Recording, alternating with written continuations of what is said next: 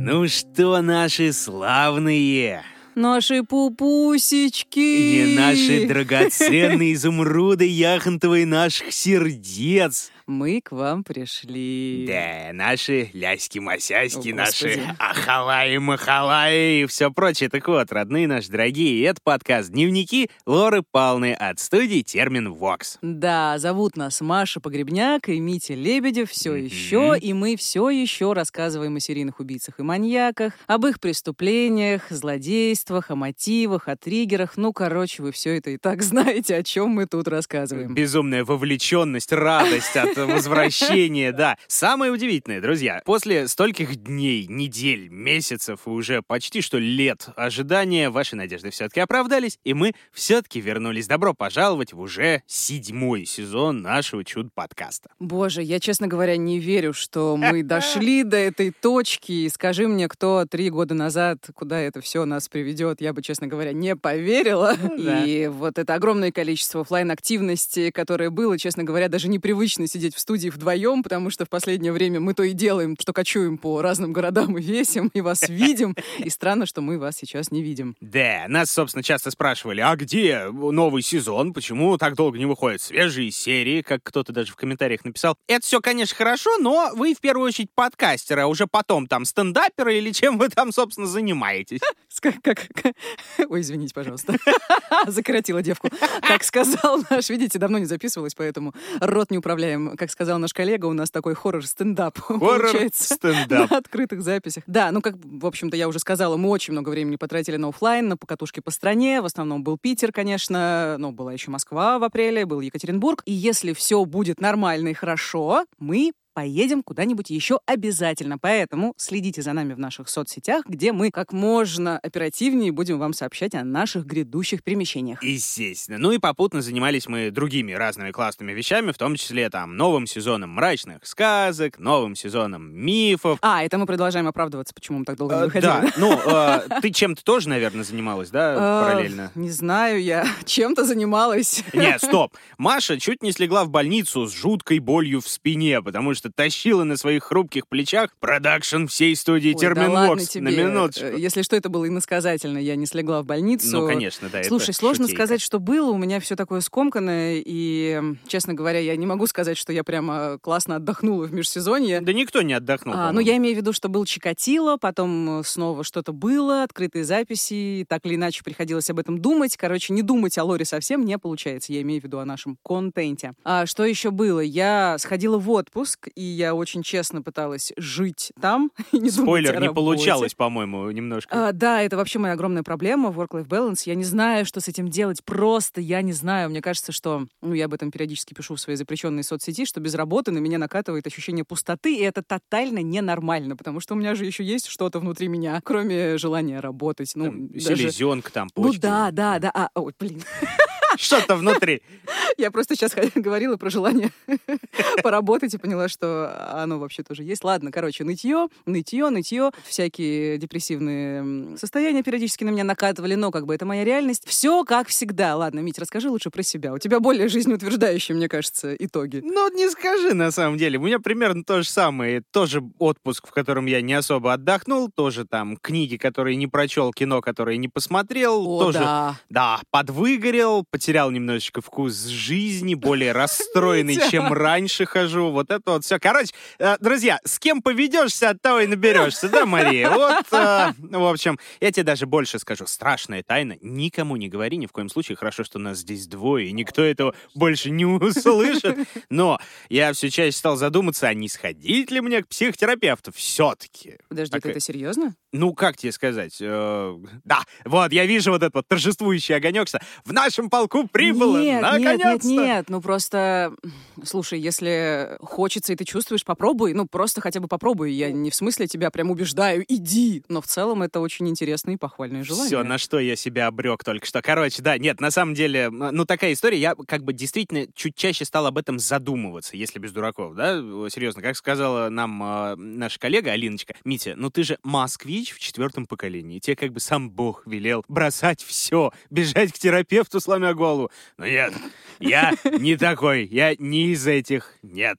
Ой, Митя, Митя, сложно мне тебя понять. Почему ты к этому настолько скептично относишься, правда? Из этих. Ну, во-первых, потому что я мужик, а мужики по терапевтам не ходят, не О, шастают. Господи. Они водку пьют в компании друзей. Мить, ну это же просто твои На всякий случай, так, шутейки. и Маша, и все слушающие, это я на всякий случай буду сейчас набрасывать с большой такой долей сарказма. Не обижайтесь, не пишите злобное в комментариях, там есть что. Пишите. Так вот, да, э, во-вторых, недавний мем был хороший, вот я пойду в терапию, меня там вылечат, и я перестану быть смешным. Кому это надо? Ну и, наконец, я как сын психолога, ну не, не психолога практикующего, а с психологическим образованием, по крайней мере, я полжизни, в принципе, живу в парадигме, что все это направлено в основном на отъем денег у населения, как в том старом анекдоте, что там э, успешный терапевт, умирая, оставляет младшему любимому сыну не недвижимость, не акции, а именно клиентов. Они, сынок, будут кормить тебя всю жизнь. Слушай, это, конечно, популярная точка зрения, но мне кажется, вообще нерелевантная. Возможно. Плюс ко всему, я вечно опасаюсь, знаешь, вот этих вот соцсеточных терапевтов, которые пошли, знаешь, вот не ноготочками заниматься, а вместо этого осилили там целые какие-нибудь двухнедельные курсы, чтобы со своими тараканами разобраться в первую очередь. Не разобрались и отправились других людей жизни учить, спасать и так далее. Слушай, ну это маловероятно, что хорошие терапевты за две недели невозможно ничему научиться. Ну, как бы, мне кажется, это уже наша ответственность понимать, кто условно профессионал, а кто не очень Ну, профессионал. а, а, мы как бы отделять вот эти зерна от плевел, вообще стоит ли этим заниматься, и, в принципе, мне хватает ответственности по жизни в целом, и на работе, и в семье, а еще и за это отвечать. Беда.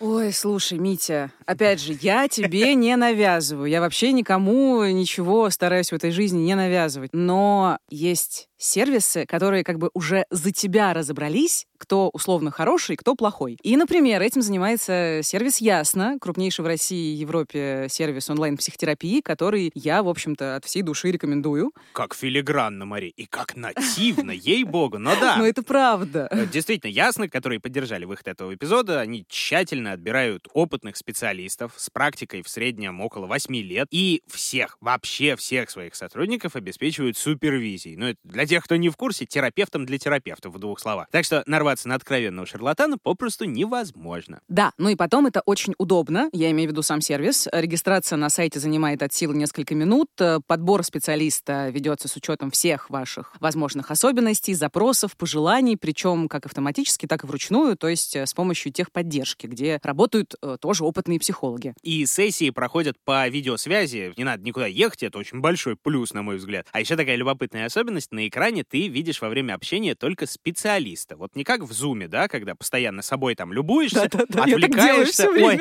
волосы не так легли, а если э, во время сеанса как бы еще эмоции накатили, смотришь в первую очередь э, на человека, да, который с тобой общается, а не на то, что «Ой, у меня лицо распухло, сопли пузырями, фу, таким быть, надо собраться, надо вообще перестать этим всем Слушай, заниматься. это очень интересно, потому что я периодически на сессиях со своей терапевткой отключаю вот это вот окошечко, чтобы себя не видеть, потому что я реально ловлю себя на мысли, что вот я смотрю, какое у меня выражение лица, когда я рассказываю о своей боли. Полезная фишка, действительно, видеть только терапевта и концентрироваться на общении с ним. А вообще, вот ты поделился страхами, надеюсь, это было искренне, и это же может быть первой темой, с которой ты придешь на сессию, то есть ее можно и нужно обсудить с терапевтом, потому что, мне кажется, нужно развеивать этот страх, потому что если у тебя действительно есть некая проблема, ты ее игнорируешь, запускаешь, там, не дай бог, доведешь себя до клинического случая, и тебе будет, ну, просто в будущем гораздо сложнее с этим всем разбираться. Ну, это я понимаю прекрасно. Ну, Ну, я бы- надеюсь. А я на- О, только- Ладно, ну и по традиции для дорогих лоропалнеров э, действует промокод Лора Пална в одно слово, латиницей большие буквы. Он дает скидку 20% на первую сессию при регистрации. Все ссылочки, как правильно писать промокод, мы оставим все в описании. Так что, друзья мои дорогие, все такое вкусное, что, видимо,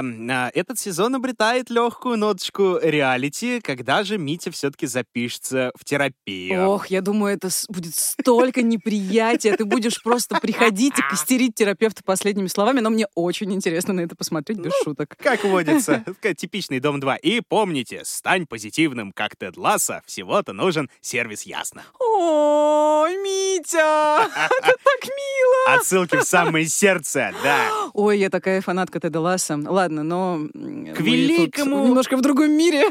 К величайшему сожалению, но, может быть, к вашему, товарищу Лора Палнера, величайшему счастью, здесь у нас не самый добрый британский сериал в мире, а довольно-таки стрёмный и в то же время саркастически задорный русский true crime. А сегодня маленький спойлер еще не только русский, но и персидский. Погнали.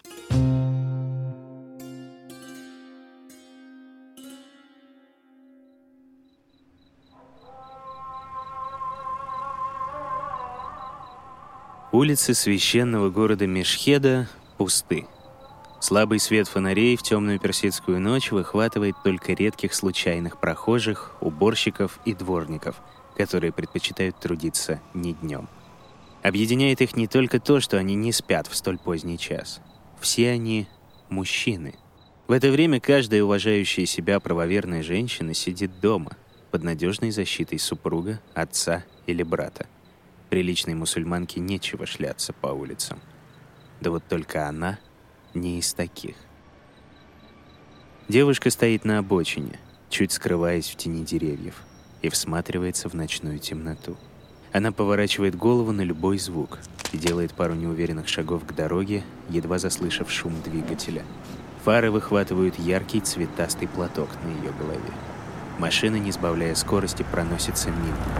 Из нее вырывается короткое и жгучее, словно плевок слово. «Шлюха». Она привыкла к такому обращению. Как и к тому, что в какой-нибудь другой день такая же машина остановится рядом с ней, и водитель пригласит поехать с ним. Дорога до пустого дома или ближайшей подворотни, несколько минут грязной работы и снова на обочину, в поисках нового клиента. Денег не хватает ни на что. Товарки спускают все на наркотики, и она боится, что скоро присоединится к ним. В этом мире, в ее мире, другого выхода нет. Из тягучих мыслей ее вырывает стрекотание двигателя. Мопед. Подернутая сединой борода, ничего не выражающее смуглое лицо, и только взгляд привлекает ее внимание. Не брезгливый, не искривленный минутной похотью, скорее изучающий. Она садится на мопед и аккуратно обхватывает мужчину руками. Всю дорогу он не говорит ни слова, даже не смотрит на нее. Может, это и к лучшему. Наконец они на месте. Незнакомец одними лишь жестами провожает ее до квартиры. Явно живет не один. Не бедно. Клиент предлагает освежиться с дороги, а сам пока приготовит фрукты, чай и опиум. Девушка только кивает, не в силах вымолвить ни слова. В этот момент незнакомец подходит к ней вплотную. Аккуратно и будто бы нежно, но решительно спускает с ее головы пестрый платок. Но вдруг, схватив за концы, резко тянет в стороны, стягивая узел на ее шее. Перехватывает дыхание. Она пытается вырваться, но ничего не выходит. Он все равно сильнее. Его лицо ничего не выражает, только холодную решимость и напряжение. Ни ненависти, ни наслаждения, ничего. На утро мопед снова выезжает из ворот дома. Лицо незнакомца все так же бесстрастно. За его спиной снова едет девушка, целиком закутанная в паранжу. И черная ткань закрывает не только руки, привязанные жгутом к спине водителя, но и лицо, уже синеющее, уже безжизненное. О, Ближний Восток.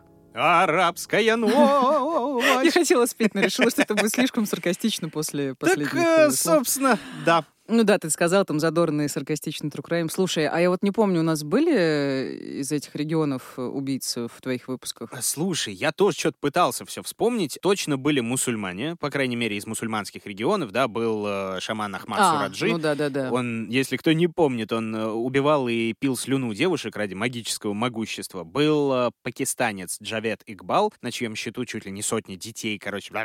Э,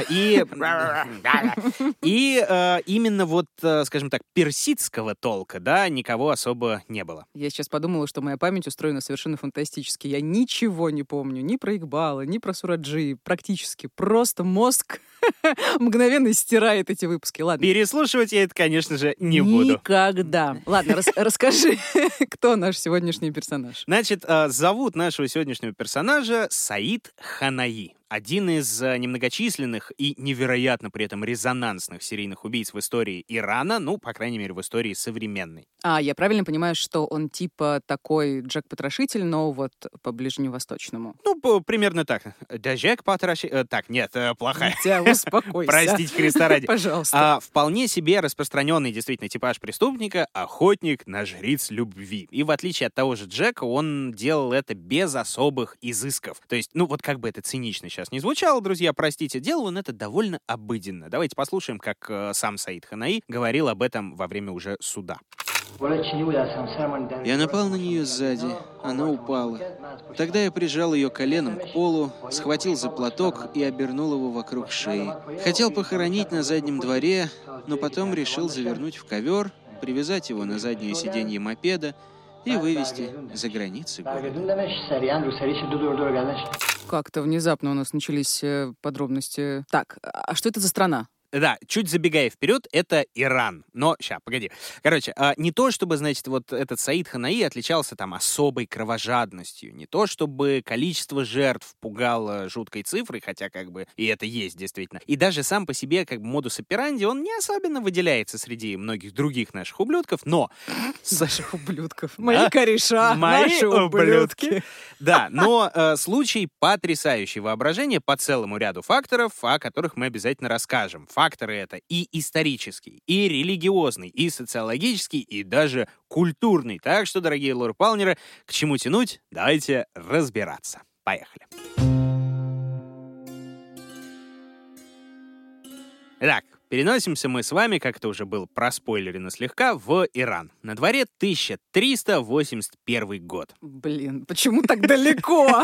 То есть мне сейчас час слушать Опять. большую историческую выжимку с 14 века. Спасибо. Ну, э, не с 14 века, но да, придется э, слушать долго. Так вот, попалась Мария. 1381 год по мусульманскому А. лунному календарю. Как же я протупила, как всегда. Ну, то есть, э, да, ладно, это я просто расставил ловушки так, у, и попалась. Короче, все, наверное, знают, что в христианском мире в основном принят календарь григорианский, да, с отчетом дат от Рождества Христова. Но так как мир христианский далеко не целиком, в ряде регионов существуют свои правила. Вот и на Ближнем Востоке, по крайней мере, в отдельных странах так уж точно, действует так называемая хиджра. Годы считают до того момента, когда пророк Мухаммед перешел из Мекки в священный город Медину. Поступок максимально важный для правоверных мусульман, потому что он так вот, понимаете, символически перешел от зла к добру, что даже важнее даты рождения самого пророка. Мгм. Так, окей, а на наши годы это 1300 там. Какой-то, это какой год? Это всего лишь 1962. А. Вот, собственно, тогда и родился наш с вами сегодняшний персонаж, Саид Ханаи. А, не очень понятно, где именно, главное, что он родился в Иране. Сведения о его детстве юношестве сохранились довольно-таки отрывочные, и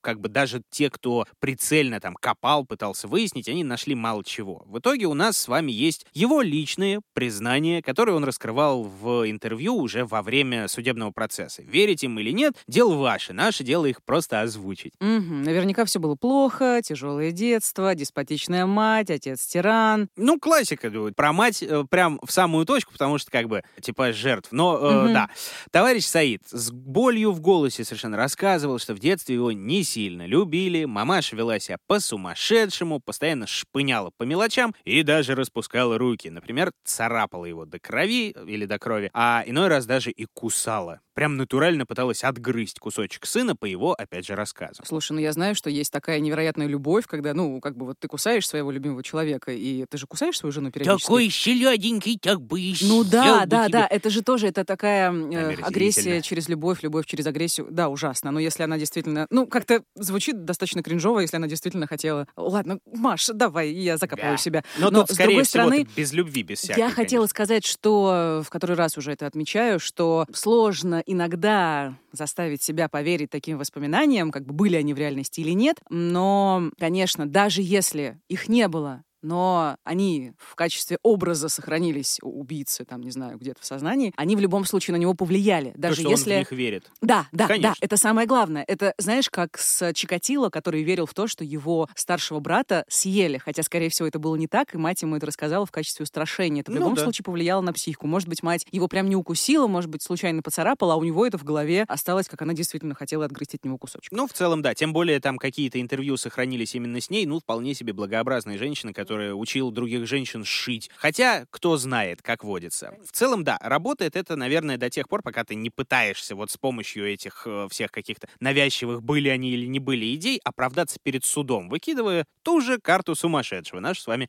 любимую. Короче, вот этот вот факт из ранней биографии Ханаи, по крайней мере, он сильно растиражирован, говорят о нем все, кому не лень. На этом в целом история детства и заканчивается. Ну, а раз нет э, его личных деталей, самое время, нет, друзья, даже не поспекулировать, взглянуть шире. Мгм. То есть сейчас ты будешь рассказывать про Иран со, со- Итак, со времени 1300 его, да, основания. Ладно, давай. На самом деле я не, не то чтобы очень много знаю про Иран, поэтому послушаю с удовольствием. Ну, в целом, Давай. да. Декорации. Наше все. Твоё Особенно всё. э, в этом деле. Ну, мое. Похлопайте все, кому нравится. Вот это осталось Мне тоже привычка. нравится. А, Осталась привычка с А, открытых записей, да. А ну-ка, друзья, пошумим. Вот это всё. Нету никого, а только Мария и я. Так вот, что за страна Иран во времена взросления нашего с вами персонажа? В первую очередь, Иран — это исламская революция. Да, слушай, вот э, периодически всплывает в моем инфополе иранский пляж до революции. Недавно видела, там все в купальниках, все как бы вполне себе по-европейски, практически полностью обнаженные тела, а потом, видимо, все поменялось. Да, вот такой вот чистый харам. Харам, то есть э, грех, запрет в плане мусульманской веры. Мне очень нравится в этом плане, что сейчас вот особенно стали появляться кадры из фильма «Барби», где они такие все красивые лежат, и тоже подпись «Иранский пляж до исламской революции». То есть, как бы, да, создается впечатление, что вот раньше было лучше, а потом стало прям плохо-плохо. И тут я вот сейчас аккуратненько так нырну в конспирологию, но мем-то к нам пришел с Запада. Того самого Запада, который был очень раздосадован в свое время потерей Ирана. Ну, конечно, да, и все по секретным документам. Ну, как водится. Сейчас поподробнее расскажу, делайте выводы сами. Значит, с годов Второй мировой Ираном правит Мохаммед Реза Пехлеви, монарх, или по-местному шах. И мат. А можно без мата? Так, ладно. Короче, да, вроде бы совершенно типичный представитель такой ближневосточной монархии. С той только разницей, что смотрит он исключительно на Запад и строит страну по образу и подобию какой-нибудь там Америки, ну или хотя бы Британии, с которыми, кстати, радостно торгует нефтью. В убыток собственному населению, но кого это волнует? Ну да. А, к тому же именно им он обязан фактически своей властью, потому что на 12 году его правления командование парадом взял на себя так называемый Народный фронт, оппозиция во главе с премьер-министром. Но Штаты с бритами взяли, да и проспонсировали там натуральный госпереворот. Новая власть поддержала бежавшего было шаха из страны, и дальше все пошло уже по накатанной. А это прям факт-факт, что это прям был спонсированный переворот. Ты знаешь, что самое удивительное, да, это вещь, которую, ну, не особенно уже стеснялись уже э, тогда, то есть довольно быстро вскрылись и прямое вмешательство ЦРУ, и другие спецслужбы, очень прозрачные транши, прочее, довольно-таки отработанная, кстати, уже тогда схема революции, которая началась вроде как внутри, но просто поддержалась очень красиво снаружи. И пошла жара. Шах понимает, что власть э, очень не любит слабых и нежных, доверять никому нельзя, а потому он начинает травить оппозицию на всех уровнях совершенно. Запрещено инакомыслие, запрещена пестрая партийность. Министерство госбезопасности, по-ихнему это САВАК, она хватает каждого, кто был причастен, кто мог быть причастен, кто мог стать противником монархии, и жестоко сажает, а иной раз даже и уничтожает. И вот только на одну категорию граждан у иранской гыбни рука не поднимается. Угадай, это духовенство. Удивительно. Ну, вообще, да, это ж э, монархия всегда что-то там про богоизбранничество, поэтому Конечно. странно, что Бог, духовенство не на шах стороне. и народ. И мат. Да, и ма- А, Ну, там, получается, Аллах, Шах и народ. э, как- Как-то так. Ну, православие, самодержавие, народность у нас, у них ровно то же самое было примерно.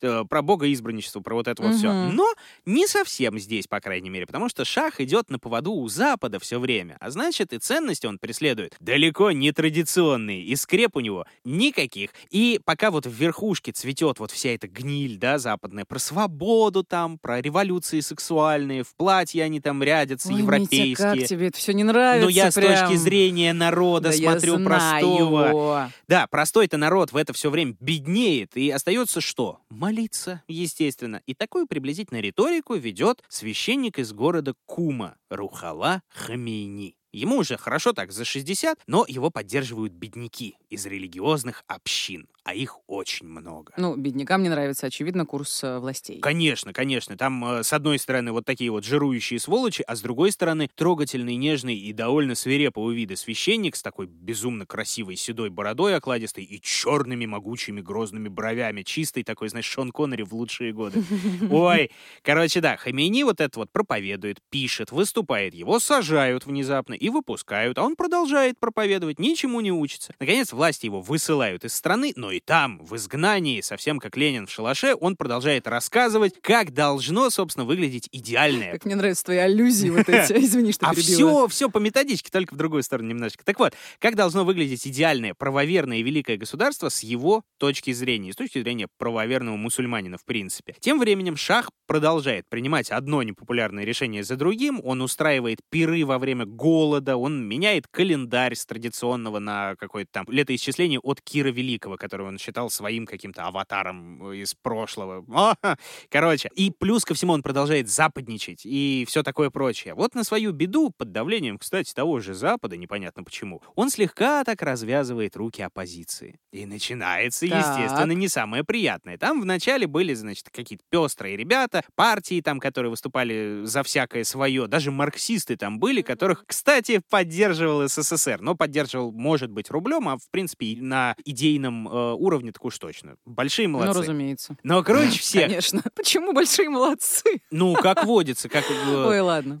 как только ты думаешь куда-то влево, обязательно находится СССР, который поддержит тех, кто против Запада. Ну, красота, тем более, как геополитические интересы Ближнего Востока, это, в принципе, ничего не изменилось. Так, ладно, едем дальше. Так вот, а круче всех среди них шагали как раз верующие. С них и началось. В религиозном городе Куме полиция открыла огонь по толпе студентов. Они вышли протестовать против какой-то там гнусной газетенки, которая решила высказаться плохо про как раз-таки несчастного Хамейни, который в это время сидел за бугром, проповедовал, и тут говорят, нет, он не прав. Студенты вышли, по ним открыли огонь. По официальным данным погибло двое, по неофициальным 70 человек. И полыхнуло. Бунт за бунтом. Войска, обещание реформ. Даже там была просьба о военном вмешательстве штатов. Сам Шах, собственно, обратился, но президент Картер подиспугался немножечко, никуда не полез. Военное положение, забастовки, почти 3000 погибших. И в итоге двухмиллионное шествие по Тегерану и по всей стране с требованием сместить Шаха раз и навсегда и, как итог, бегство монарха из страны. А затем в Иран возвращается после 15 лет ссылки Хамейни, который теперь именуется не иначе, как Аятолла. Это что-то вроде, знаете, такого сверхпочетного звания богослова и религиозного судьи. Самолет с ним приземляется рядом с многомиллионной толпой, все держат его портреты, скандируют, что шах ушел, имам пришел, все счастливы. А Аятолла Хамейни первым делом отправляется на кладбище в пригороде столичного Тегерана и произносит эпохальную речь. Обратите особое внимание на голос. Шах и его отец стали монархами незаконно, так же, как и их парламент. Правительство избрано незаконно, и если они не отступят, то будут объявлены преступниками и будут преданы суду. А судить их будем мы. Я пойду против этой администрации. Я выбью зубы этой власти. И я пойду против них с помощью и поддержкой этой великой нации, которая выбрала меня.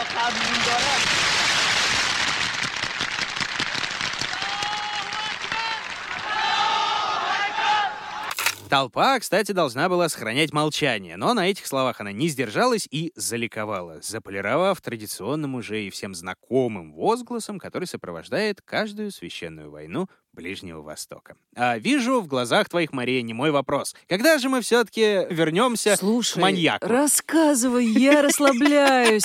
А, Госпереворот в Иране, супер! Никакой расчлененки, никаких убийств. Давай. Отсрачиваем и отсрачиваем свидание с прекрасным. Это Я тоже. тебя понял. Ну, э, как бы да, безумно интересная страница в истории. Про нее бы как бы отдельный подкаст надо делать по типу проекта нашей студии. Кстати, «Черный лебедь». Первый сезон про геноцид в Руанде обязательно послушайте, кто не слышал. И второй сезон на подходе, и он будет жутко крутым. Да. Спойлеры. Короче, исламская революция свершилась. Первоапрельский референдум 1979 года, без дураков совершенно, провозгласил страну Исламской республикой Иран. Высшая власть перешла великому Аятоле Хомейни и духовенству. За все остальное там отвечал номинальный президент, какой-нибудь премьер и меджлис. Это исламский парламент, однопартийный, кстати. Иран перестал быть светским государством во всех проявлениях. Ну, и отразилось это на народе, разумеется, в основном. Естественно, да. Вслед за революцией политической, ну или политической религиозной, если угодно, началась революция культурная. Хотя на деле это была вообще не революция далеко, это было такое типичное скатывание в средневековый строй, где правят бал духовники. Мгм. Высшее образование заменено на духовное воспитание. Вместо гыбни появился КСИР, Корпус Стражей Исламской революции. Тоже те еще жуткие люди. Интеллигенты — враги, потому что они плодят всякое левачье, всякую коммунистическую сволочь. СМИ, казалось бы, задушенные при шахе, стали душить еще сильнее, просто уже с другой стороны. Вместо монархического поклонения перед владыкой стал религиозный культ личности. И восхваление Айталы Хамейни вошло в учебники, в школьную программу. И в каждом полуправительственном чиновничьем какой-нибудь кабинете, зачастую просто даже в доме, висит фотопортрет Аятоллы. Красота, типа Ленин, но только вот с такой вот небольшевистской, получается, историей. Ну, а больше всех, как ты думаешь, кто от этого пострадал, Мария? Женщины, конечно. Красота, разумеется. Когда мы говорим о патриархальном строе, у нас тут, да, вспоминаются слова великих, попробовали бы они сделать это в мечети. Чедра и платок обязательно. Никакого разврата в плане там открытой щеки, шеи, не дай бог, ноги. Да-да-да. Разводиться с мужем нельзя, если муж не хочет. Если муж хочет, то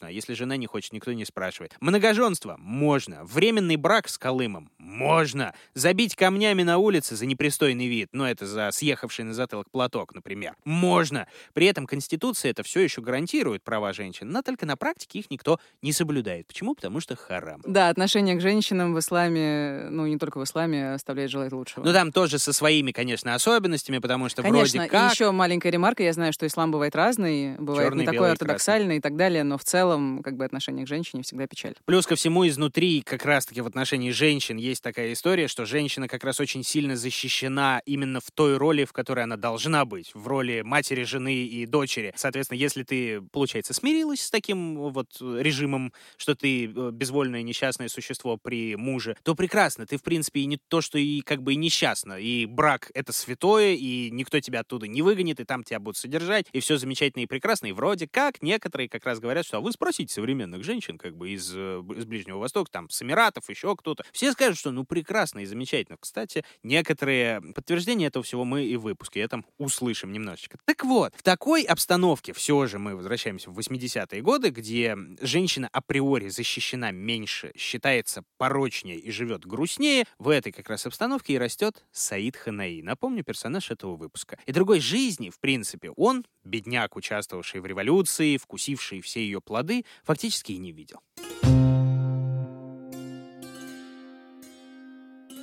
Потихоньку юный Саид живет в новой стране, а точнее в городе Мешхеде, не имея ни великого образования, ни великих же перспектив. Маленькое уточнение. Во время революции ему сколько примерно лет? Он ему подросток? Лет, ему лет э, 18-20. А, ну, он вот так уже вот уже. довольно То взрослый. есть он Ага. в 62 году родился, а э, революция случилась в 79-м, получается, 17-18. Короче, да, Мгм. в юноше. Вместо перспектив, вместо образования, среда ему дарит, ну, собственно, как и миллионам других жителей Ирана, веру. Веру великую, непопираемую и непререкаемую. На постоянке он ходит в мечеть, слушает проповеди имамов, совершает намазы по пять раз на дню и в целом ничем особым не выделяется среди всех остальных. Вот чтобы потихоху зарабатывать, он устраивается на стройку. Благо возможностей масса, город все-таки несколько пострадал во время беспорядков, ну и в целом как бы без работы не останешься в любом случае. Но 1980 году, спустя всего ничего, кстати, после революции, происходит новое событие в истории страны, еще более жуткое еще более кровавое. Война в Персидском заливе. Так, а я слышала, что вроде есть такое название «Синдром войны в Персидском заливе». Это вообще что? Могу ошибаться, но, по-моему, это ПТСР, но э, с уточнениями. Для, как ПТСР для богатых. Чистая история для американцев, которые воевали на Ближнем Востоке, но это не про ту войну. Это вот она изначально называлась войной в Персидском заливе, потом чуть более крупный конфликт уже в 90-х назовут войной в Персидском заливе. А этот конфликт будет назван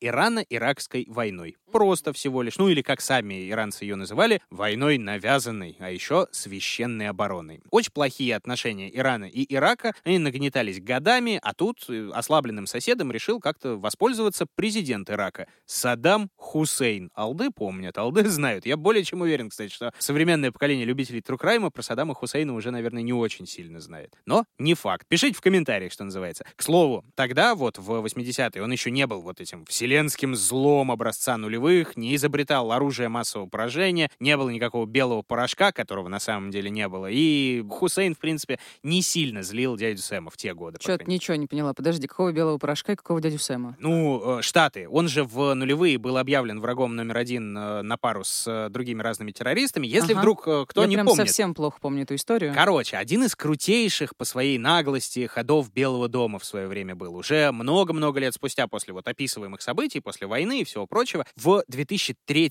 году госсекретарь Колин Пауэлл, госсекретарь США, понятное дело, показал Совету Безопасности ООН пробирку. Тряс пробиркой, там какой-то, значит, бело-бурый порошок, такой грязного цвета. И сказал, вот они, вот они, образцы оружия массового поражения, прямиком из Ирака привезли. Все такие говорят, ой, страшно. И американцы вполне себе благополучно вторглись в страну, разгромили все, что могли, и нефть еще потекла немножечко в другую сторону. Гораздо позже США уже признались, что вот этот вот порошок и так называемая пробирка Пауэлла, все это было досадным недоразумением. Ой, что-то не то. Ошибка вышла. Никакого оружия массового поражения, ну, не то чтобы нашли, но победителей не судят. Ну, ты, кажется, судишь, но ладно.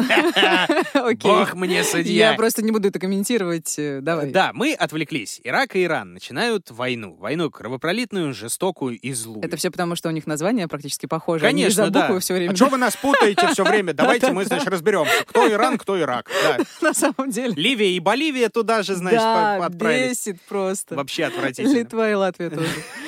Простите, пожалуйста, это... Братья Прибалты, да, конечно, такое себе. Так вот, все как по учебнику. Военные преступления, вооруженные дети на фронтах, тактика живых волн. Короче, жесть и кошмар. Но наш Саид Ханаи вступает в ряды добровольцев. Сам конфликт длился лет восемь в целом, и не уверен, что он прошел прям всю войну, но показал он там себя согласно обстоятельствам, как минимум, вернулся домой вроде как молодцом и продолжил жизнь уже гражданскую. Денег немного, но хватает как бы и на честное существование, на одну зарплату, и на жену, на впоследствии троих детей, а там еще и на машину, и на мопед. Вот тот самый мопед. Ага, который... Тот по- самый мопед. Тот самый мопед, на котором... именно так. Причем это э, именно не приблуда из разряда, знаешь, вот игрушка для кризисника среднего возраста. Нет, Это ты про себя, что ли? да, вот вырасту, мопед себе куплю, мотоцикл буду водить. Это более чем рабочая лошадь, потому что город тесный, город переполненный, и как бы пробки вихлять самое то. К слову о городе. Мешхет. Город священный и прекрасный, полный реликвиями, местами паломничества, святынями и так далее, и так далее. Но только в центре. А окраины и трущобы у него, как и везде, они полны нищеты, грязи и бед. Примерно, собственно, в таком квартале грязном и нищем живет Ханаи. Он уже семьянин, он уже крепкий хозяйственник, известный там бригадиром, коллегам по стройкам. Окружают его небогатый дом кварталы точно таких же строителей, работяг и остальных пролетариев. Ну а там, по закону спроса и предложения, роятся жрицы любви. Слушай, я вот сейчас подумала, наверное, отчасти удивительно, что они есть, учитывая культурную революцию, да, преследование женщин за любые грехи, а это уж какой-то мега-грех, наверное, по меркам Убер-грех, там, э, конечно. средневекового Ирана тех времен, да? Средневековые Ну, в тех времен.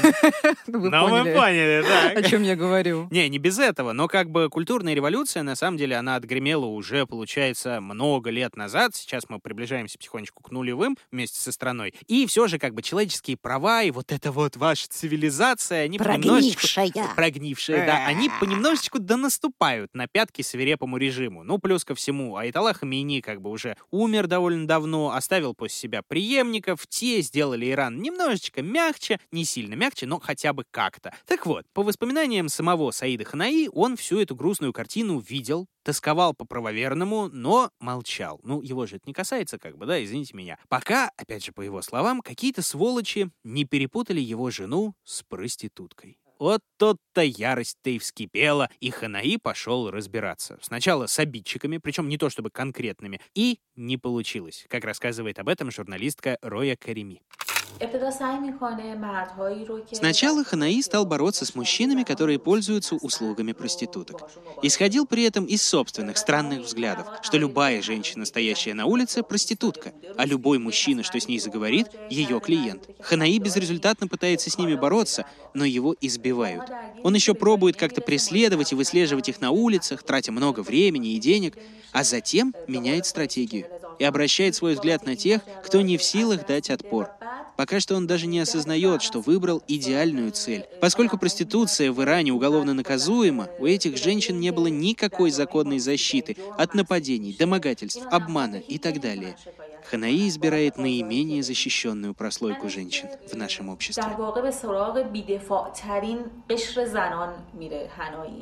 Слушай, ну, мне кажется, что это в целом характерно не только для Ирана, я имею в виду вот про эту незащищенную прослойку. Как бы и тут налицо типичная история чуть ли не каждого охотника на секс-работниц. Как бы с одной стороны он классический женоненавистник. Я так понимаю, да? Вот ты говорил про деструктивный образ матери. Ну да, А, Был он, был непонятно, но тем не менее. А с другой он, ну, как бы такой классический чистильщик, как Попков, ангарский маньяк, который убивал недостойных женщин. Ну там. да, да, как и все остальные, да. собственно, Йоркширский э, Садклифф, э, ну, собственно, и Джек Потрошитель, как все те из них, кто, по крайней мере, знаешь, вот ищет и находит лично для себя оправдание для всей этой мерзости. Ну да, Я- на самом деле он просто выбирает жертву, которая не сможет сопротивляться, да, будет слабее, очевидно, и не ответит должным образом. Печально, но классично. Непонятно, когда именно он начал, но первая жертва пропала в августе 2000 года. Саиду тогда уже 38 лет, около того. Пропала некая Афхане Каримпур, 30 лет. Исчезла бесследно. 7 августа просто вышла из дома, уложив спать девятилетнюю дочь, и не вернулась. Девочка забеспокоилась, пошла по соседкам, те ничего не знают, ясное дело. А вот в полицию дочь Афхане пойти не могла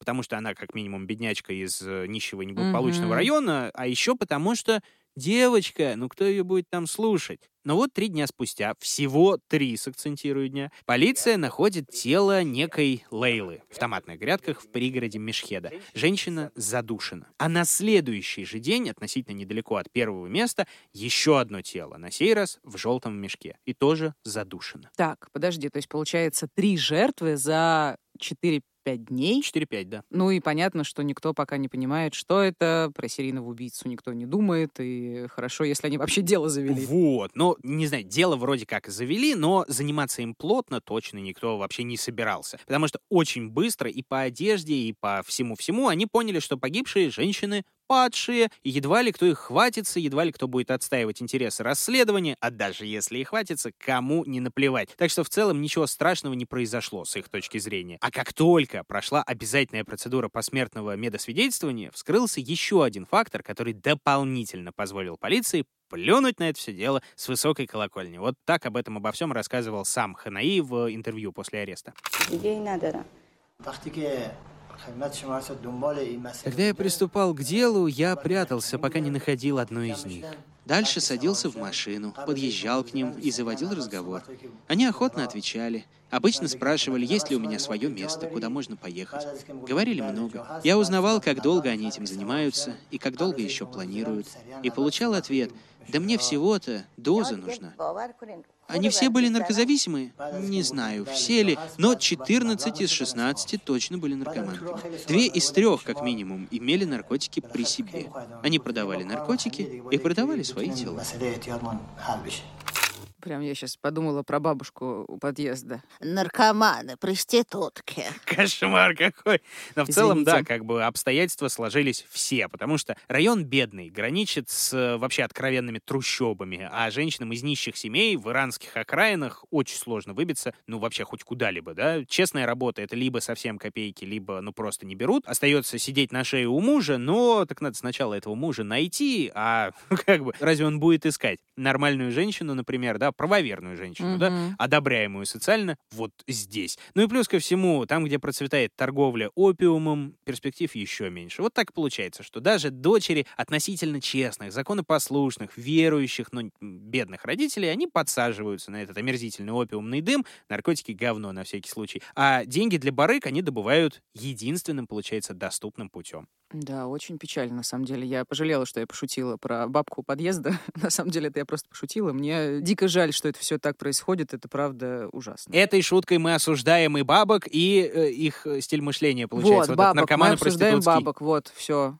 И это не зависит от возраста. Друзья, не будьте бабками в любом случае. Вы уже бабки, ладно, шутка, это я уже бабка. Окей, то есть э, Ханаи охотятся на этих женщин, да, причем вот э, такими дикими темпами, типа по жертве раз в день, раз в два дня. Ну вот он начал, по крайней мере, именно так, но он очень быстро закончил, к счастью. Видимо, потому что тогда он был свободен. Сейчас объясню. Дело в том, что квартира-то всегда занята. Жена, дети, вот это вот все, а квартира ему очень нужна. Причем пустая и без свидетелей. То есть, скорее всего, в августе супруга все-таки куда-то э, съехала, освободила помещение, что называется, там, к родителям, еще куда-то. И Саид остался один, предоставленный самому себе и своему новому страшному увлечению. Потом он залег на дно, чтобы вернуться к очистке города через полгода аж. Но вернуться с размахом. Тогда уже газеты начнут писать об этих убийствах, и ему дадут прозвище. Раз преступник душит своих жертв собственными платками, как бы затягивая на их шеях сети паутины, то и будет он не убийца, а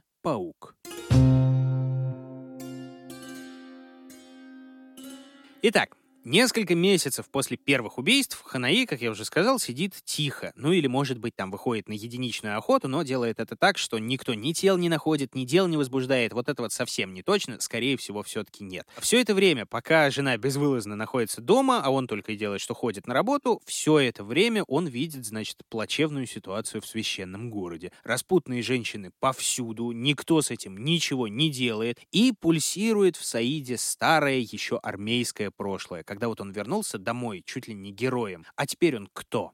А он все еще солдат. Причем он теперь солдат не просто войны, а войны священной, потому что он воюет не с соседями, не с неверными, а с самим грехом, концентрированным. И вот эти вот джихадистские идеи он дополнительно день за днем подкрепляет. Снаружи всякими проповедями, мудрыми мыслями о нравственной чистоте, об обучении пророка Мухаммеда и об идеальном мироустройстве, по версии Айталы Хамини, того же самого. Это знаешь, то, о чем мы относительно недавно говорили в одной из записей открытых, да, как война влияет на уровень насилия в послевоенном обществе. Ну, Мне кажется, что да. Саид как раз доказывает это. Тут, э, как бы, не знаю, можно привязать, можно не привязывать. Э, В принципе, можно это заметить, хотя с той войны прошло уже лет 10-12, но на Ближнем Востоке стрельба-то особо не Мгм. прекращалась никогда, поэтому, собственно, почему бы и нет. Но действительно, священную войну Саид продолжает. И плюс ко всему, в условиях невозможности ее вести, соответственно, он все больше и больше проникается и отравляется навязчивыми идеями. Вот они ходят, вот они. Он потом рассказывал, что я раз за разом видел и понимал, что вот 80 я уже мог бы это сделать спокойно. Но я не 80 в сделал. смысле жертв? 80 Он жертв. их считал. Э, Да, он считал боже. потенциальных Ага, жертв, возможных, благо не получалось. Так вот,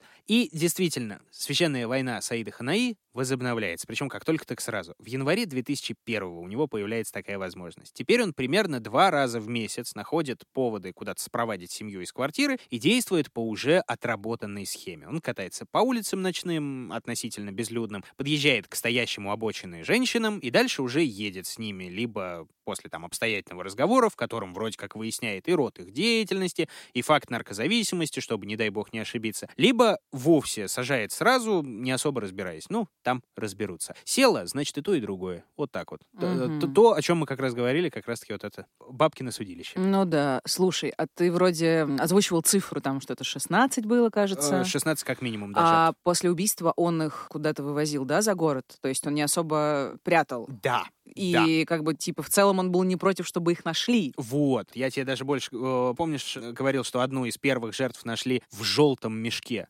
То Да. есть совершенно не маскировочная история. Абсолютно, да. Конечно. И больше тебе скажу, была еще одна крайне любопытная деталь в его модусе операнди. Процитирую самого Саида Ханаи. Для меня они были как тараканы. Ближе к концу я уже не мог спать по ночам, если не убил одну из них днем. Казалось, что я пристрастился убивать их. Делал я это во славу Бога, защищая свою религию, ведь проститутки развращали других людей. Даже если бы я убил 150 женщин, меня бы это вовсе не тревожило. Я очищал улицы святого города Мешхеда от греха и не прекращал очищать город даже после каждого убийства. Я всегда возвращался на место преступления и помогал полиции убрать тело. А полиция не обращала на него внимания. Что каждый раз один и Ну, тот же Ну, как какой-то бы, непонятный я не черт. знаю. И что, он всегда подкарауливал, да, когда найдут очередную женщину. И, ну, блин, это все-таки дико подозрительно, что он каждый раз оказывается на местах преступлений. Вот то-то и оно. Смотри, даже несмотря на то, что Ханаи оставлял убитых где-то в пригороде, делал он это все равно в районах населенных, рядом с дорогами, где люди так или иначе ходили, ездили и так далее, где их могли заметить. Примерно посчитать, когда пройдут первые свидетели с утра, когда обнаружат тело и когда подъедет вызванная полиция, это, в принципе, несложно. И вот он, собственно, подъезжал или проходил мимо, когда уже собиралась вокруг толпа зевак. Тогда Саид с ней сливался, следил за реакцией народа, слушал там разговоры, испуганные шепоты, ловил краем уха переговоры полиции. А, ну вот и, наверное, всё. кайфовал, да, от этого, что величие, да, его ловят-ловят, а он тут рядом, хотя его, наверное, особенно и не ловили. Вот, точно, именно так. Полиция. Так радостно об этом говоришь. Ну да. Как всегда. Я с таким, знаешь, эх, как же так? Полиция вроде как что-то доделает, какие-то дела вроде как заводит, какие-то экспертизы там назначает, но все не то чтобы мимо, все вяло, все лениво, всем наплевать, что, ну, пополнится список убитых грешниц, они же грешницы, а некоторые так и вовсе аккуратненько так высказывались, ну а чего полиции-то жаловаться? Убийца делает за них их работу по очистке улиц. Прекрасно, прекрасно. Ох, дичь, нет комментариев. Слушай, а у него были какие-то предпочтения по жертвам? Ну, типаж или неважно? А, насколько я понимаю, не особенно. То есть там был очень разный возраст, от 18, по-моему, лет до 50 и даже дальше. Была очень разная внешность у них. То есть как бы объединяли их исключительно вот род деятельности и иногда наркозависимость. Все. Слушай, а он их э, только убивал, правильно? То есть он не совершал над ними э, Ничего, насилия? бо- никакого сексуализированного насилия. Ни до убийства, ни после, ни во время, ничего. Хотя версии уже были потом, но я э, чуть попозже расскажу. Доказательств, по крайней мере, нет. Сам Ханаи утверждал, что все убийства были подчинены только и исключительно религиозному мотиву. Он их даже не грабил после удушения.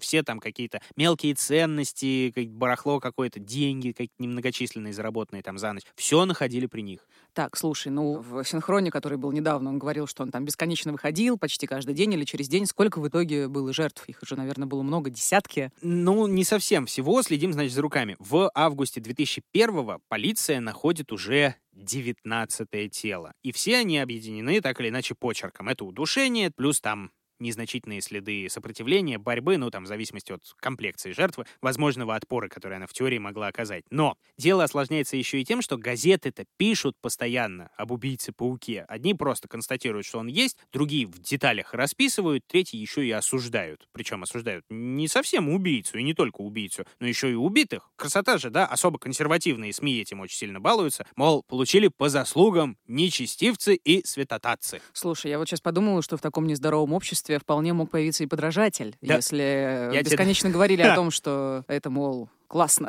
Это даже в здоровом обществе вполне себе Ну объяснимая ладно, история. есть, когда- здоровое общество в целом э, на нашей земле, я сомневаюсь, Да. но да, я понимаю. А тут, конечно, среди читателей таких консервативных товарищей, которые говорят, правильное дело делает, он говорит, ну, слушайте, надо ему помочь, наверное, получается. То есть, действительно, вполне возможно, что был подражатель, и, может быть, даже не один. Благо, не столь результативный, простите, наше не очень любимое слово. Чуть позже об этом расскажу, обязательно. Я тут забежал немножко вперед про август, потому что закончил Ханаи убивать еще в конце июля. 24 числа нашли одну из последних жертв, а пару дней спустя, после этого, Саид отправляется на улице. И вот дальше начинаются легкие такие разночтения. С одной стороны, вроде как и сами женщины уже серьезно так обеспокоены, очень избирательно садятся в чужие машины, на мопеды и так далее. Некоторые сбиваются в группы, чтобы если одна вдруг с кем-то уедет, а потом не вернется на следующее утро, чтобы остальные барышни запомнили, с кем она села и с кем уехала. С другой стороны, полиция, под уже вроде как появившимся все-таки общественным давлением, удивительно, начинает что-то доделать. И вроде как даже инструктирует какое-то количество проституток, вербует их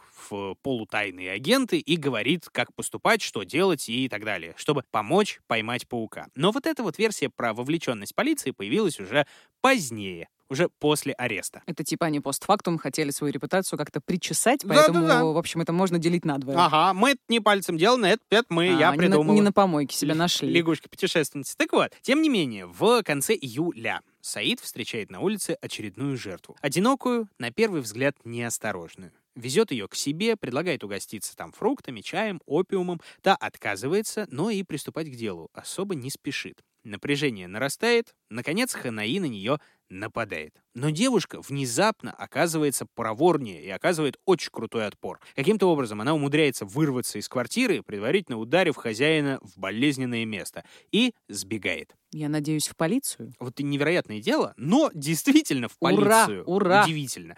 Правоохранители получают что? Адрес, свежесть, почерк нападения, совпадающий вообще по всем фронтам.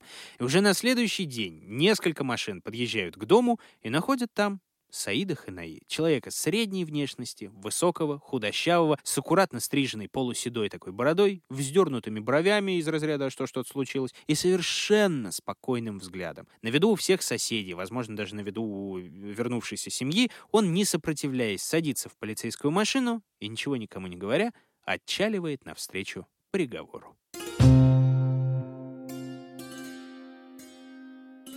Серия убийств паука закономерно завершилась. В ближайшее время Ханаи признался во всем, в чем только мог. Насколько мы помним, 19 тел есть э, на руках у полиции, которые были обнаружены за последний год-два. Из них он взял ответственность только за 16. Зато прям железобетонно, рассказывая о нападениях, о местах, о том, где оставлял жертв, со всеми там возможными деталями, которые, кстати, в том числе были известны только полиции, ну и, соответственно, маньяку. Еще три трупа, как он сам вот предположил, были как раз работой подражателей. И они могут в теории продолжить работу, ну так, погрозил немножечко, но на том и успокоились, забыли про это. Вот здесь вот начинается самая интересная составляющая этого дела. В смысле, что с ним сделали в итоге? Арестовали, осудили, что? Ну да, там всего-то ничего, в принципе, быть и не могло бы, если бы это был не Иран 2000 А. Берите выше. Дело в том, что Ханаи после ареста получает не столько скамью подсудимых, сколько трибуну полноценную. На открытых для всех желающих слушаниях он то и дело выступает, говоря о своей священной, сука, миссии, о великом городе, который тонет в разврате и грехе, о полиции, которая ничего не делает, об имамах, которые мечут бисер перед свиньями. Слушай, настоящий прям медийный убийца. Да, именно так. И он попутно дает интервью газетчикам, иностранным журналистам, документалисты к нему приезжают. И там он, естественно, говорит обо всем, в том числе и о себе любимом, конечно же. И это срабатывает. Причем э, начинает это срабатывать даже до первых его публичных высказываний. Адвокат вызывается защищать его сам. СМИ пишут, понятное дело, о том, что убийца задержан, но так или иначе некоторые выражают ему поддержку, а некоторые так и вовсе сочувствие. Консервативная газета была такая Йом-Хури Ислами, ну что, была, она есть до сих пор. Она пишет такую замечательную статью с подобными тезисами. А кого судить? Тех, кто породил эту общественную болезнь? Тех, кто смотрел и ничего не делал? Или тех, кто стоит в корне всех проблем? В общем-то, намекая на то, что человек делает дело, а вы тут, значит, э, ерундой занимаетесь и судите правоверного воина джихада. Ну, как бы плюс ко всему, это же газета еще и с э, фотографией Айталы Хамини на каждой первой полосе. Она там и в 2023 году, если что, имеется. Начнем с этого. Ну и, естественно, она имеет в виду прогнившую светскую власть, деградировавшее общество и никак не религиозный строй, у которого тоже так, на минуточку, рыльца в пушку в связи с этой ситуацией. Очень все это интересно, Да. конечно. Так, а простой народ? И простой народ, конечно же. Ну, что он делает? Ну смотри, как всегда, есть молчаливое большинство, как водится, и есть активная и очень горластая меньшинство, которое довольно быстро возносит убийцу в ранг ни много ни мало национального героя. Это же воин джихада. Десятки, Ой. десятки и сотни протестующих в одном только Мешхеде. Тысячи по всей стране. Даже так. Да, многие знакомые убийцы его полностью поддерживают, какие-нибудь там знакомцы с рынка говорят, ну, правильное дело, он мог, он должен был продолжать. Голос получает жена Саида, такая несчастная, забитая женщина, ну, не то, что не в буквальном смысле, но вот типичная правоверная мусульманка, которая твердит, что ее муж делал только то, что считал нужным, и она его во всем поддерживает. Самое дикое в этом во всем, что сын его, 14-летний Али, старший, он получает письма, типа «Держись, парень, ты сын героя, и вообще, если твой батя из тюрьмы так и не выберется, твое дело — подхватить знамя и продолжить славный труд товарища Ханаи. Ну, собственно, так примерно парень к отцу и относился. Давайте послушаем. Поначалу я испытывал довольно детские чувства. Мне было грустно, что его арестовали. Но потом я подумал и понял, он великий человек, как великий герой войны, как мученик, который подорвал на гранате себя вместе с врагами. Он хотел пожертвовать жизнью ради своей страны, и он это сделал. И когда я вырасту, моя жизнь не будет испорчена моральным разложением нашего общества. Слушай, у меня просто не осталось слов. А. Это какая-то дичь, просто все перевернуто с ног на голову, вывернуто. Есть такое. есть. Абсурд.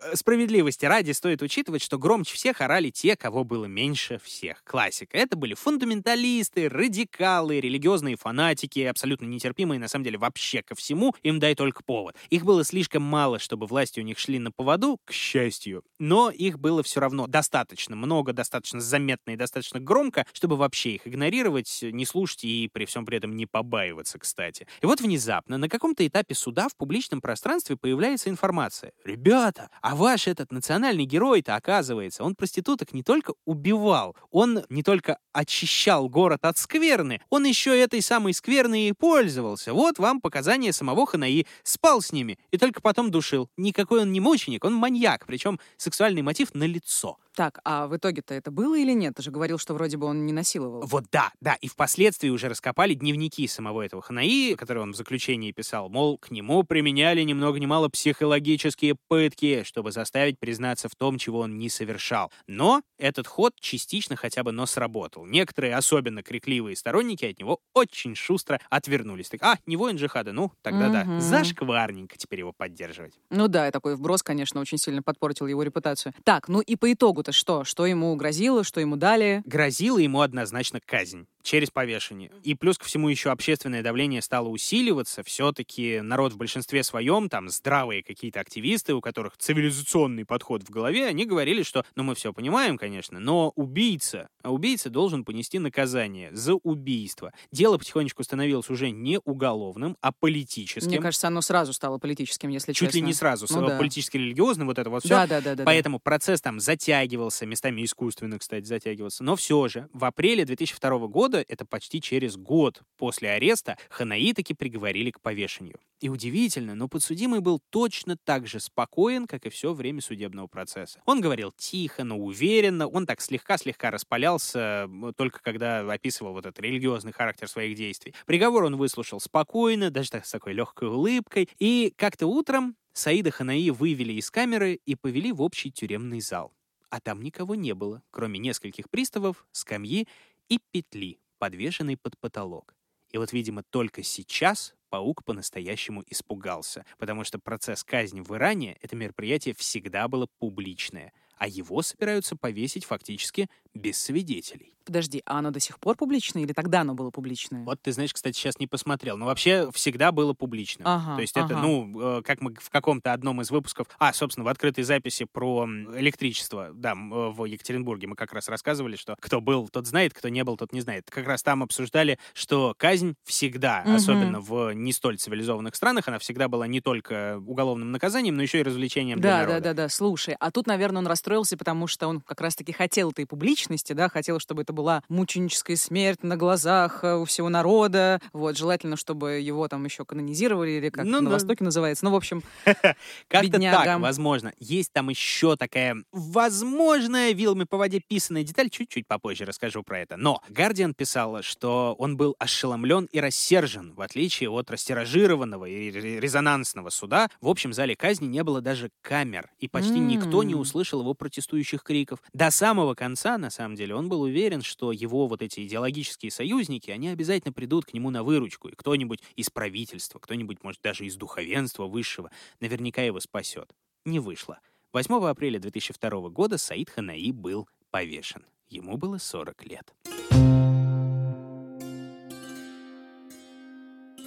И это была история иранского убийцы-паука, которая, кстати, до сих пор не отпускает некоторых своей вот этой вот обыденностью и в то же время диковинностью, своим религиозным подтекстом и тем, что многое это говорит об обществе, в котором мы живем. Ну или не мы живем, но все-таки, может быть, скорее всего, и мы все тоже живем. Вопросы, Мария? ой, как ты любишь, чтобы я задавала тебе вопросы.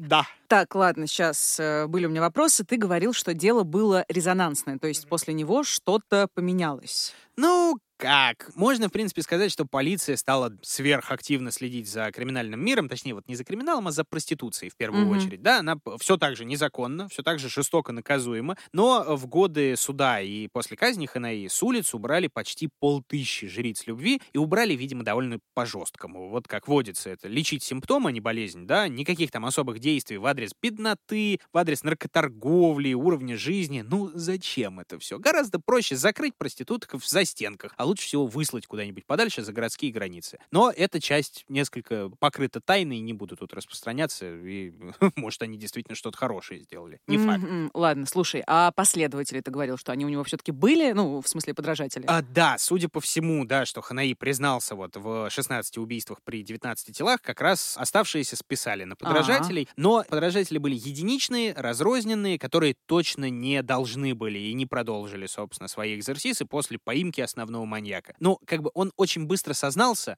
и на него уже больше спихнуть не получится. Так что Мгм. будут искать других. Слушай, а как обстоит дело с образом паука в народном э, сознании, там, в медиа, не знаю? Э, Что вот он, герой не герой, Ну да? да, да, как сейчас его воспринимают, переосмысляют, э, что о нем сейчас вообще говорят. А, Надо сказать, что уже тогда героем он был так себе постольку поскольку, Мгм. все-таки для определенной категории одаренных граждан. Но еще некоторое время после этого вот эти вот ультратоварищи всякие ему продолжали симпатизировать, но героем он, к счастью, так и не стал. И, к счастью, сын вот этого Саида дело его так и не продолжил. Сейчас ему уже, получается, где-то за 30. Он живет вполне себе обычную жизнь, и мало кто помнит, в принципе, а что там совершал его батя. Хотя интерес э, к нему у радикалов тех же самых еще какое-то время сохранялся, как они писали ему еще тоже, как минимум потому, что про э, дело Ханаи было снято несколько очень добротных документалок. Одну выпустили прямо на следующий же год после казни. Она называется на английский, такой англо-американский манер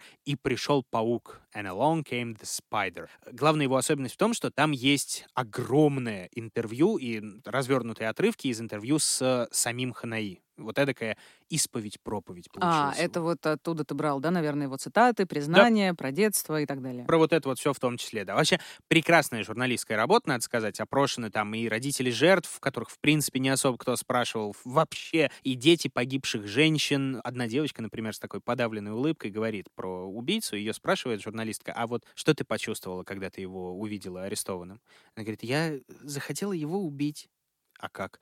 «Г- Голыми руками. Так же, как он убил мою маму. Да. Тяжелая максимально штука, но очень э, хорошо и добротно сделано. Все желающие посмотреть обязательно. Ну, а новый виток интереса к этому делу наступил внезапно в прошлом году. Так. А, да, в 2022 на Канском фестивале представили ленту Holy Spider. Убийца Святой Паук или Убийца Священный Паук, там по-разному переводили. Фильм европейский, ну, несколько европейских стран, но режиссер иранец, актеры иранцы, и на персидском языке он снят. Он сходу заявляет, что он не является байопиком совершенно точно. Это сразу фильм художественный и по мотивам, потому что главного героя, э, негодяя, зовут совершенно по-другому. Мгм. Из просто паука он стал в газетах святым священным. Внезапно это вот подчеркивается история. И крутизна фильма еще связана с тем, что смещены акценты. это кино не про убийцу, не про убийство и не про поиски, поимку и так далее и тому подобное. Это про женщин про женщин Востока, которые загнаны в угол строем, бедностью, отсутствием образования и вот этими всеми патриархальными устоями. Ну да, это очень, в общем, грамотная оптика, э, любопытно посмотреть. Современно, как говорил один иноагент, но здесь действительно это современно и правильно, да. И э, в фильме есть э, другой главный герой, точнее, это главная героиня, журналистка, которая mm-hmm. приезжает в этот город Мешхет с служебным заданием расследовать дело этого святого паука, или не с заданием, она там по собственной воле, уже не очень помню, если честно. Сама она при этом обвинена обществом уже изначально, что она там совращала начальника в другом городе, хотя мы по мере повествования понимаем, что он сам ее домогался, но получилось, к сожалению, как получилось. Она встречает сопротивление по всем фронтам, и в полиции, и в обществе, и везде, и в конечном итоге она сама делает из себя наживку, притворяясь проституткой, чтобы чудом сбежать и сдать его полиции. То есть она вот такая вот вместо последней жертвы настоящей проститутки, видимо, возможно, вот как-то так. Чем еще хорош фильм? Он очень красиво, очень жирно, так натуралистично показывает, как общество не видит ничего плохого в преступлениях паука, как он чувствует себя в своем праве, как влиятельные друзья ему так потихонечку говорят, да, будет смертный приговор, но сделают так, что тебя вроде бы казнят, а на деле тебя вывезут за город и отпустят с новым паспортом. Ты будешь жить, и дело твое будет жить, ты большой молодец, держись. И только в самом конце преступник, все еще уверенный в своей безнаказанности, он получает вот этот внезапный пеньковый галстук. На глазах глазах у той самой журналистки последней неудавшейся жертвы. Снято очень сильно, очень натуралистично показаны еще и сами жертвы, с которыми обращаются хуже, чем с мусором все время фильма. В общем, достойно внимания Даудури. Митя, у меня последний вопрос остался. А зачем ты сейчас пересказал весь фильм? А потому что... Да, потому что на самом деле... Огромное количество спойлеров. Зачем а, смотреть теперь? Спойлеров до одури, но смотреть надо не ради повествования. Смотреть надо ради картинки, ради акцентов, ради всего вот этого. А если вдруг кому интересно про исламскую иранскую революцию, вот это вот тоже замечательно. Про нее тоже не все знают, но очень много фильмов, оказывается, снято. В том числе относительно недавно... Хотя нет, он уже миллион лет назад был э, снят оскароносный «Операция Арго», где Бен Бен Аффлек э, вытаскивает, собственно, из лап Ксира, американское посольство. И есть еще трогательный, замечательный мультфильм «Персиполис» он называется, тоже про вот это вот все, французский, Я вот сейчас подумала, что нам нужно подборки фильмов, э, всяких разных материалов да. делать после выпуска. Ну, я думаю, в общем, вопросов у меня больше нет. Мне кажется, нам нужно уже как бы закругляться Спасибо большое, Мария, спасибо, друзья. А, да. Это был очень-очень мощный выпуск, очень красивый, очень интересный. Нормально начали тебе. седьмой сезон, получается. Да, вполне. Седьмой. А, все, а ты уже забыл, да? Да, я уже забыл, все. Кукушка ты! Короче, бяшки-друзьяшки, седьмой сезон все так же... Бяшки. Седьмой сезон объявляется открытым. Впереди много страшного, интересного, нового, самое главное. Мы, как и обещали, мы не фиксируемся над чистым маньячалах. Мы продолжаем шаг влево, шаг вправо, экспериментируем с форматами, с делами. Будут рассмотрены и резонансные истории, и секты там всякие, и массовые происшествия, вот это вот все. Короче, не переключайтесь. Да, и как и прежде, два раза в месяц будут выходить эпизоды для всех, всех, всех, а в два раза больше выпусков доступно под подпиской в мобильном приложении на сайте SoundStream, в нашем официальном сообществе во ВКонтакте через VK Donut, э, в Apple подкастах и на Патреоне. А еще мы, наконец, появились на Boosty. Ну, а открытые выпуски ждут все там же, в Apple, Google подкастах, на Яндекс Музыке, на Castbox е, на YouTube и вообще везде, где вам угодно, где вы слушаете. Все ссылочки в описании. Подписывайтесь там на наши соцсети, на соцсети студии подкастов Терминвокс. Мы делаем классные проекты и не только true crime ом единым, так сказать. Короче, это был подкаст «Дневники Павловны». Меня зовут Маша. Меня зовут Митя. Будьте осторожны. И будьте счастливы.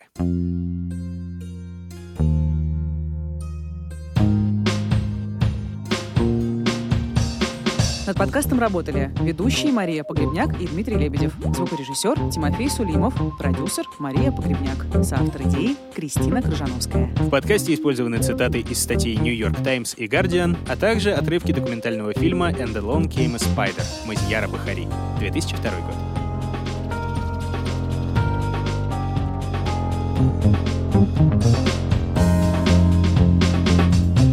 Следующий выпуск о неуловимом насильнике, о звере, которого искали больше 30 лет, о падении нравов, развязавшем руки и заключенным, и сторожам, о криках и о голосах, которые предпочитали не слышать, о немногих убитых и о многих кому досталась участь страшнее смерти.